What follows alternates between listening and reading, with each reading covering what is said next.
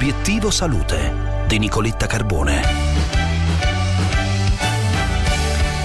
Inquinamento e salute mentale. Due studi pubblicati su German Network Open e German Psychiatry sottolineano che l'esposizione prolungata all'inquinamento aumenterebbe il rischio di depressione e ansia, soprattutto nelle persone anziane più vulnerabili dal punto di vista neurologico. In linea con noi oggi il professor Francesco Landi, past president della Società Italiana di Gerontologia e Geriatria e direttore del Dipartimento di Scienze dell'Invecchiamento Ortopediche e Reumatologiche del Gemelli di Roma.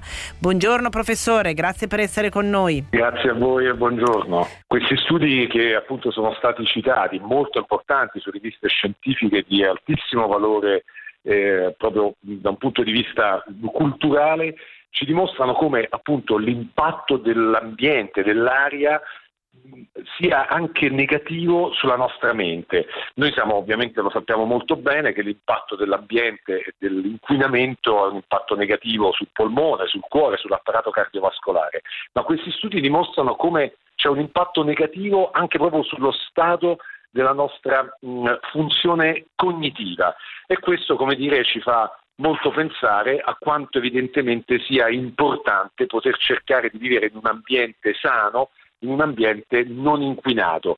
È chiaro che non stupisce il risultato perché gli inquinanti atmosferici sono degli inquinanti tossici per il nostro organismo e come sono tossici per polmoni e cuore e altri apparati, sono tossici anche per il nostro cervello.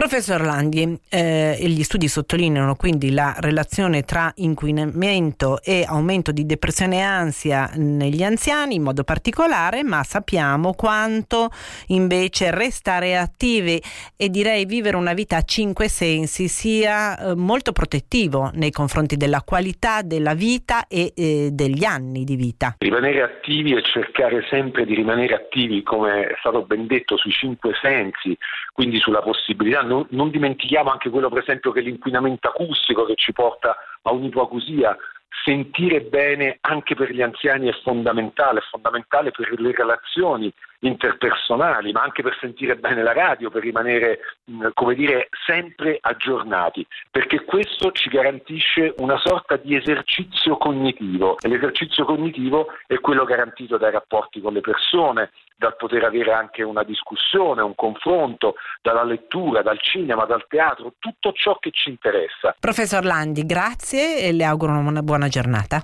Grazie, grazie a te, grazie a voi. Bene, adesso vi lascio a Meloga, Gianluca Nicoletti vi auguro un buon ascolto. La nostra video intervista che trovate sin dal primo mattino sulla pagina Facebook di Obiettivo Salute Radio 24 oggi è dedicata all'importanza dell'esercizio fisico per le persone con Parkinson.